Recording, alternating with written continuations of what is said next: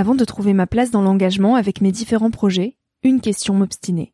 Comment faire de mon métier un vecteur de transition sociétale? Comment avoir un impact et faire ma part au quotidien? Si vous écoutez Nouvel Oeil, vous vous posez certainement aussi ces questions-là.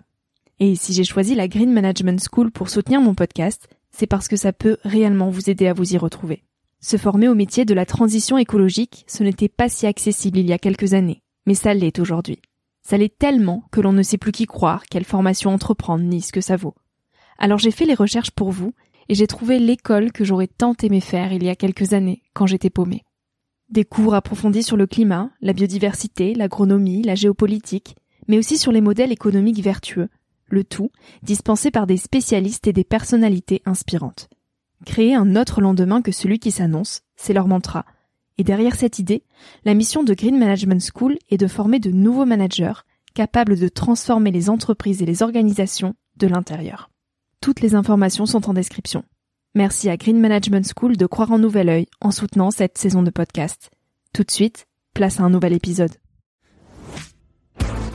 Cet épisode est un extrait du podcast publié lundi dernier. Il est à écouter et à réécouter quand la motivation ou le sourire te manqueront. Ce mini-épisode pourra remplacer Instagram pendant ta pause de 10 minutes, se retrouver dans tes oreilles avant de t'endormir ou à ton réveil pour commencer ta journée dans la joie.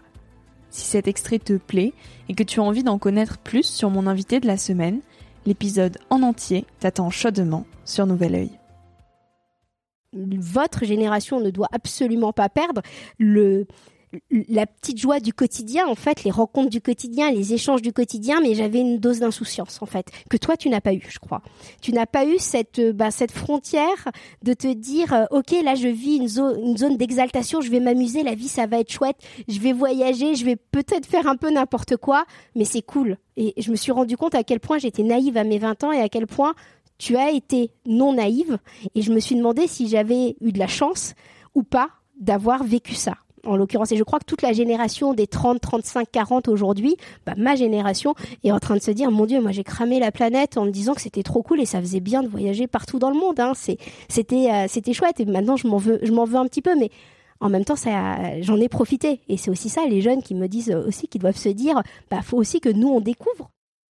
On est des animaux, on a un instinct grégaire. En fait, on est censé être dans le troupeau pour notre survie. En fait, euh, tu, tu, regardes, hein, quand tu regardes ne serait-ce qu'un troupeau, c'est terrible de dire ça comme ça, parce que mais quand tu regardes un troupeau de mammifères, celui qui est en danger, c'est celui qui est pas avec le troupeau.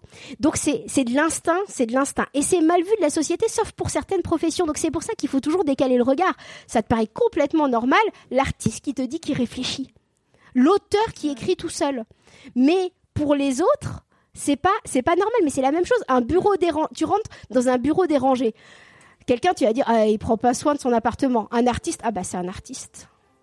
Tu sais, et c'est toujours de décaler le regard en se disant, mais il y a des personnalités. Moi, je suis une introvertie de nature, donc euh, autant je passe ma vie à faire des conférences, autant à un moment donné, je fais off et il y a plus personne qui peut rentrer dans mon périmètre parce que j'en ai besoin intrinsèquement. Et à partir du moment où toi tu l'acceptes, bah tu le fais accepter aux autres, mais c'est dire non parfois à ses potes alors qu'on n'a aucune excuse. C'est juste qu'on le sent pas d'y aller.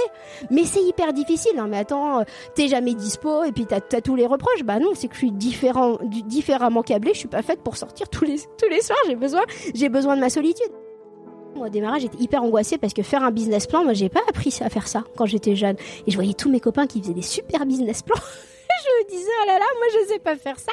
Donc il y a, y, a, y a, aussi cette notion de... Et je me disais, bah, et c'est ce que j'ai dit à mon comptable, hein, si un jour, des, enfin, il pourrait vous le raconter, il m'a demandé mon business plan, je lui ai dit, mais je pourrais tirer les cartes, ça serait la même chose. Qu'est-ce que j'en sais de ce que ça va devenir, en fait? Je n'en avais aucune idée, en fait, au tout démarrage. Euh, et, euh, et, et c'était OK parce que finalement, souvent, enfin je pense que toi tu peux le dire, la vie, quand tu laisses un peu de la place à l'inconnu, elle t'apporte des trucs que tu n'aurais même pas imaginé. Moi, je me suis retrouvée à intervenir d'égal à égal avec les gens qui, un jour, avaient été pour moi des, des rôles modèles, avaient été pour moi des exemples.